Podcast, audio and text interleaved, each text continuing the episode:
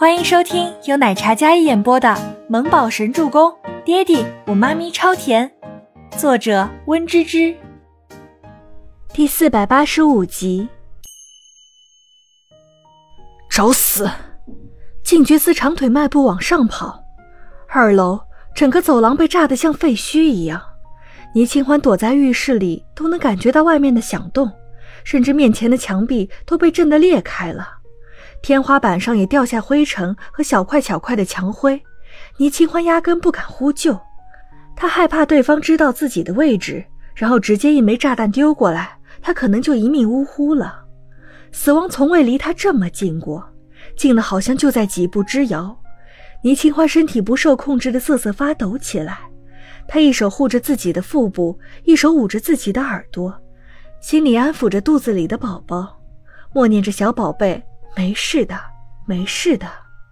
靳觉斯刚跑上走廊的时候，发现了一个肥胖的女人已经将房间大门炸了一个洞，因为身材缘故，她没有立马钻进房间里，卡在一半，虽然动作灵敏，可是因为门洞不大，她没办法直接钻进去，一半的身子在里面，一半的身子在外面，估计是想抓清欢当人质。哼，这龙啸天手底下的人个个都不赖嘛。靳觉斯冷笑一声，那女医生感觉到身后有人，她立即抽身，从门洞里钻出来，用枪口直接对着靳觉斯，毫不犹豫地直接开了一枪。靳觉斯没想到这人还是一个厉害的主，幸好他身手敏捷躲过了。他身侧一名手下见此人手段如此毒辣，直接拔出一把匕首飞过去，直插门面。倪清欢感觉到空气里有浓烈的血腥味儿，是不是出什么事了？他很担心外面靳觉斯他们的安全，直到声响没有那么恐怖，可狂跳的心依然没有得到安抚。清欢，你没事吧？你在哪儿啊？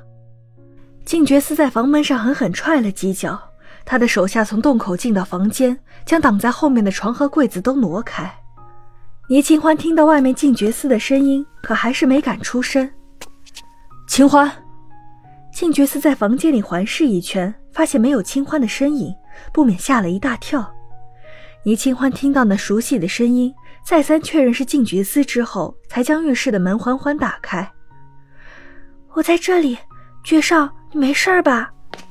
倪清欢抱着枕头从浴室出来，空气里弥漫着血腥的味道，她有些想吐，脸色有些苍白。言来了，你下去看看他吧，他可能不方便上楼。不方便上楼？听到这里，倪清欢眸色一愣，但他还是点点头。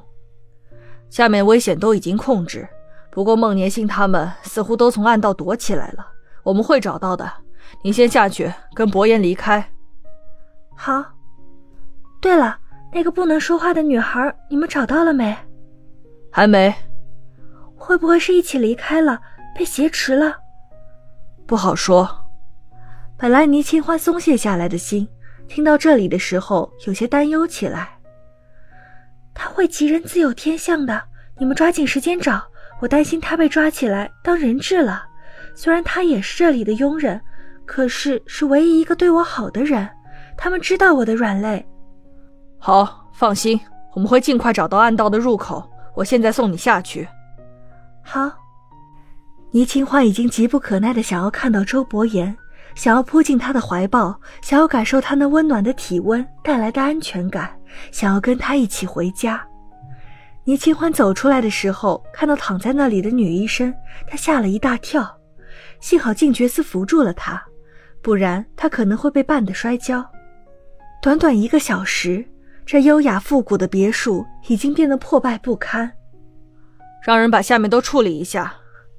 靳觉斯对手下吩咐。倪清欢别开眼睛，然后只是用手捂住了唇。没关系的，我可以控制。他用力深呼吸了一口，然后走出走廊往楼下走去。比起楼上更加惨烈的，这别墅底下虽然已经看不到尸体了，但那血水淌在地上还是让他非常难受。下到楼梯，大厅已经被熟悉的东方面孔占据，这一刻心格外的有归属感。别墅门口，一次站着两排身穿黑色西装的保镖，伯言被凯文推进来，那一瞬间，所有的委屈和无助都释怀了。老公，倪清欢鼻子上涌起一股热气，眼里立马酸涩起来。周伯言在轮椅上，西装笔挺，风华依旧，只是消瘦了许多。倪清欢快步走过去，然后扑进了周伯言的怀抱。我来了，我来接你回家了。周伯言用力拥紧倪清欢，深邃的墨眸里有些热泪。都说男儿有泪不轻弹，只是未到伤心时。